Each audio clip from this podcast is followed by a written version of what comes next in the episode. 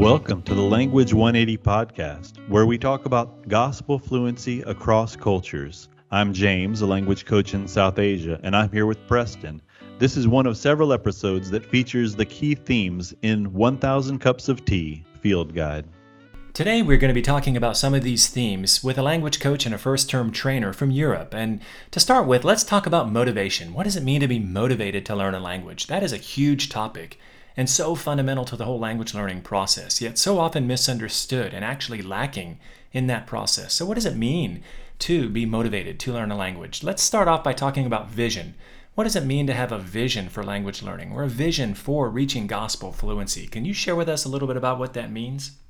Yes, uh, I'd love to. Having a vision, I think my vision has changed. I've been on the field for three terms, and with each term, my vision has been adjusted. Um, when we arrived on the field, I really didn't know uh, what to think other than my vision was pray for us so we can learn this language. Um, but after I arrived on the field and I started to hear things like milepost and B2, I realized in uh, about eight months in that the B2 exam held a lot of weight. And the B2 is a level of proficiency that we must achieve in European languages uh, on a special accredited test. So, kind of nerve wracking to think that that was my goal. Um, but as I began to take part in ministry, in camps, in teaching children, I realized that I needed to be able to tell a Bible story. I needed words of encouragement. Um, I needed words to manage a classroom if I was teaching children. So, in my heart, I knew that I needed to share the gospel. It wasn't just about that level of proficiency. So, I think my vision kind of got adjusted that first term through my experiences that I had uh, with people. Uh, the second term, uh, because I was more comfortable in the culture, I began spending time with uh, our people. And I realized the need for communicating Bible truths. I was meeting people that had cancer and were faced with fear and death, people who wanted to know how to teach their children about God, people who are experiencing great loss. So, spending time with people helped me to see the true vision what I needed to communicate and how I needed to communicate it. Um, I didn't know the term then, but what I needed was gospel fluency. So, my third term, I'm a slow learner, I set about with a plan. I was had a plan. I set out to be able to share with people in my home, around my table, with God's word, a cup of coffee and a piece of cake. I was on my way after too much time of wandering, but I felt like I'd made a good plan and was ready to accomplish or make those steps toward gospel fluency. Yeah, hearing those experiences is really encouraging to me. You know, how our vision changes and, and how our ministries change and and mature over time is really helpful. I think that's one thing that that new units really need to be assured of is that it's okay if your ministries look different. Your ministries should look different as they mature over the years.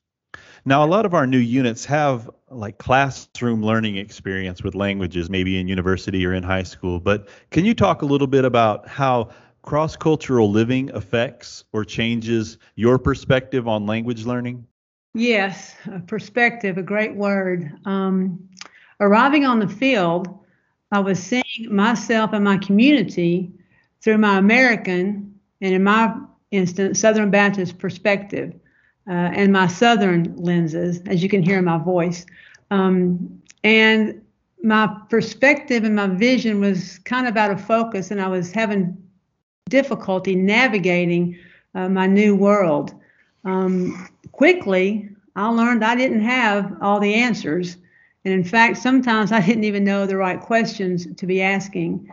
And the only way to change my lenses was to get to know my neighbors, uh, to discover what they valued and how they answered the big questions of life. Um, how were they determining what was right and wrong? What did they already know about God? What did they already know about Jesus? Um, what do they believe happens to them when they die? Did they believe in the Bible? What do they know about the Bible? So when I started asking these questions, I had to wrestle with my answers. My answers couldn't come from my American background or my Southern Baptist background or my Southern background. My answers needed to come from God's Word. So I found the best way to change my perspective and wrestle with the answer to these questions um, was to invite my Polish neighbors for answering, helping me answer these questions. And we used a principle called the SALT principle. It's not something that we um, wrote ourselves, we picked up along the way. SALT. Um, S, start a conversation. A, ask questions. L, listen. And T, tell my story. So as I started using this principle, my perspective was shaped in community and in God's word. Yeah, that's a big lesson that we all have to learn, right? Is that not everywhere in the world is just like the community that we were raised in, you know, uh, wherever we are going. Do you have any examples of like when you went overseas at the first time, examples of how your perspective changed? Well, one example is a very practical example, and it's an example of how to make a bed. Um, I grew up in a home that used bottom sheets, a top sheet, and a blanket. and uh, that's the way I made my bed for 48 years before I came on the field. But when I came on the field, I noticed that's not the way they do it here. And uh, we have a bottom sheet, but no top sheet. We use a duvet cover. And I was talking to one of my Polish friends one time who had been to America, and she was like, y'all make your bed crazy. And I'm like, what do you mean? She goes, I felt like I was in a straitjacket. and she was talking about crawling in between the sheets and how tight they were, but how making a bed in our area, in our community, in our country is just more freedom. And I thought, that's kind of crazy that I didn't realize that people made beds differently. and then another, maybe more spiritual application, is uh, the meaning of the Lord's Supper and communion. So, so growing up, I had I had taken part in the Lord's Supper, this ordinance of the church, and I knew in my mind this was a symbol. The bread was a symbol of Christ's body. The juice was a symbol of Christ's blood. But as I talked to my neighbors and asked questions, I found out they had a lot of different thoughts about this. The bread, they truly believe, is Christ's body that is inside them. And when they take that bread, they have no sin. Um, and to me, I was like, wow, that's different than my perspective, what I have in my heart. So I had to learn how to communicate what I believed through God's word and have great conversations with my Polish uh, neighbors about these this kind of uh, new way of thinking about things. Yeah, it's so interesting to hear you describe these examples of shifts in perspective based on you know how you understand the people you live among. I wanted to ask you a, another question related to motivation, uh, and that is having to do with uh, our sense of call, and maybe just asking you, you know, about that sense of call that you experienced. I'm, I'm thinking about what you were talking about when you mentioned in your third term, uh, just picturing you around your table with God's word and a cup of coffee and a piece of cake with your neighbors. And uh, you know, considering that as like that's you know you had traction in moving in the direction that God had called you to to go at that point. And I'm I'm see I'm seeing that as you were describing that. And I, I just wanted to hear a little bit more about how you, you know, just that journey that you've experienced, God's call on your life in your cross cultural context, or maybe how language learning played a significant part in that sense of understanding that call and how you see yourself walking in that call and fulfilling that calling. It's an important word, the call that God has on our lives. And when I look back on my life, I know as a child, um, I was always drawn to the stories of visiting missionaries and that they would share. And I was always amazed to hear them speak in another language. And soon I felt God's call to serve others. And for a while in America, I was serving others by being a teacher, a mom, a wife, a coach, Sunday school teacher. I was a person on mission. And in each of those roles, I had to learn a language. I had to learn the language of education. I had to learn the language to teach Sunday school. So even though it was in English, there were still things I had to learn. Um, and I had many roles uh, in my life of serving others before I came on the field. Um, at the age of 48, maybe, yeah, that's uh, not young. at the age of 48, uh, we entered the life of serving overseas. And we entered a culture where my whole identity just took a huge shift. My identity was no longer in things that I could do because I was reduced to, to being able to do nothing. Um, and in this place of utter, utter uh, desolation, God called me to be with Him. And He called me to total dependence on Him. And in my desperation to learn a new language and engage in a new culture, He called me into relationship with my Polish friends, my neighbors. He called me to have coffee. He called me to walks in the parks, to camps, to local schools. He called me into communities. And um, I've done things like crafts, birthday parties, dances. He called me to live with my neighbors. And through these relationships and learning the language, I could speak words of truth, words of life, and words of peace. His words. And this is my calling uh, to live amongst my neighbors and, and to speak his words. Uh, this is how God has revealed himself to me over these years. Yeah, that personal calling it's that's great and and I love hearing your stories uh, about vision and about motivation. I think that's so essential for our new learners to hear. Maybe you can tell us a little bit more of, of these great stories. When we talk about kind of the other side of the coin, when we talk about maybe the opposite of motivation you know a lot of our learners are going to face that in their first year. What the thing that robs them of their motivation and joy this discouragement or culture shock or culture stress. Have you ever faced that? And if so how did you how did it affect your motivation and how did you get through it? Um, yes i have faced it and not only one time but um, as i face struggles and meet challenges uh, god gives me strength and wisdom for the next challenge but um, during my first two terms, I struggled. Um, I saw my husband making progress, and that was discouraging to me. I wanted to celebrate with him, but in my heart, I was discouraged about my own progress. I saw colleagues uh, making progress, and that brought discouragement. And uh, I found myself carrying this huge burden of failure. And no matter how hard I tried to pull the burden along, it it just wouldn't budge.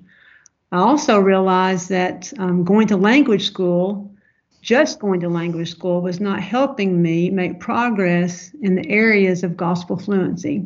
As a teacher, I realized that the Polish teaching style did not really match my learning style. So, as a teacher, I realized hey, I, I know what I need. I need to create my own lesson plan. So, I guess this is how I combated that struggle of discouragement. Um, I realized there was more than one way to learn. I reached out for help uh, from other coaches, and God sent me people my way to show me a better way of learning. So I created a language exchange program using Bible stories that, that changed my learning and changed my life. Uh, I invited five um, older people in my community uh, to my home uh, for language exchange. So every Friday morning, we met around my table with coffee and cake, and we read the Bible together. They were interested in reading in English, but I was interested in learning Polish. So they would read the story in English, and I would correct them. I would read the story in Polish, and they would correct me. Then we set out to answer uh, Bible discovery questions. What does this story tell us about God, about Jesus, about the Holy Spirit, about people? So I helped them create their answers in English, and they helped me create my answers in Polish. And the next week, when we met together with our coffee and cake, um, I had to tell the Bible story in Polish, and they had to tell the Bible story in English in their own words. And I kept this group for almost three years. I still had plenty of room to grow, but it gave me the encouragement and the motivation to continue to learn so that I could speak to people the words of truth and love. Uh, I learned so much about Polish people, not just about language, but about culture during those meetings. I learned the strongholds on their life. So I think a great lesson I learned was that uh, meeting with my neighbors and learning in community was my best forward motion in language learning. And I still have contact with those uh, people, and they are precious to me.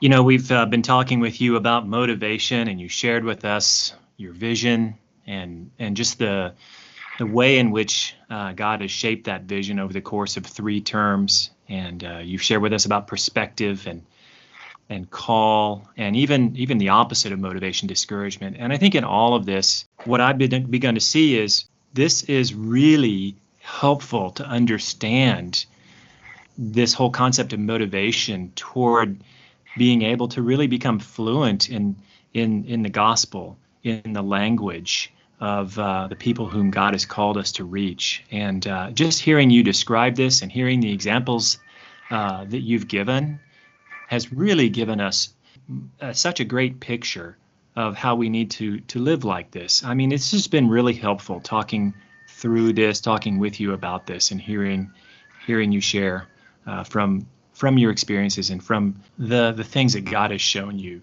in this whole idea of, of motivation toward gospel fluency. Thank you so much for sharing with us during this time. Well, thank you for allowing me to share my heart. Um, I hope that these words can uh, encourage others who are on their language learning journey, and I pray that uh, it will be a helpful encouragement, and I pray for them as they uh, begin this task. So thanks again. Yeah, thank you. I know I'm really encouraged by by just all of these just practical examples of, of vision call motivation. So thanks so much for joining us. And thanks all of you for joining us today on the Language 180 podcast. Join us again as we continue to talk about these themes and others as we pursue gospel fluency across cultures.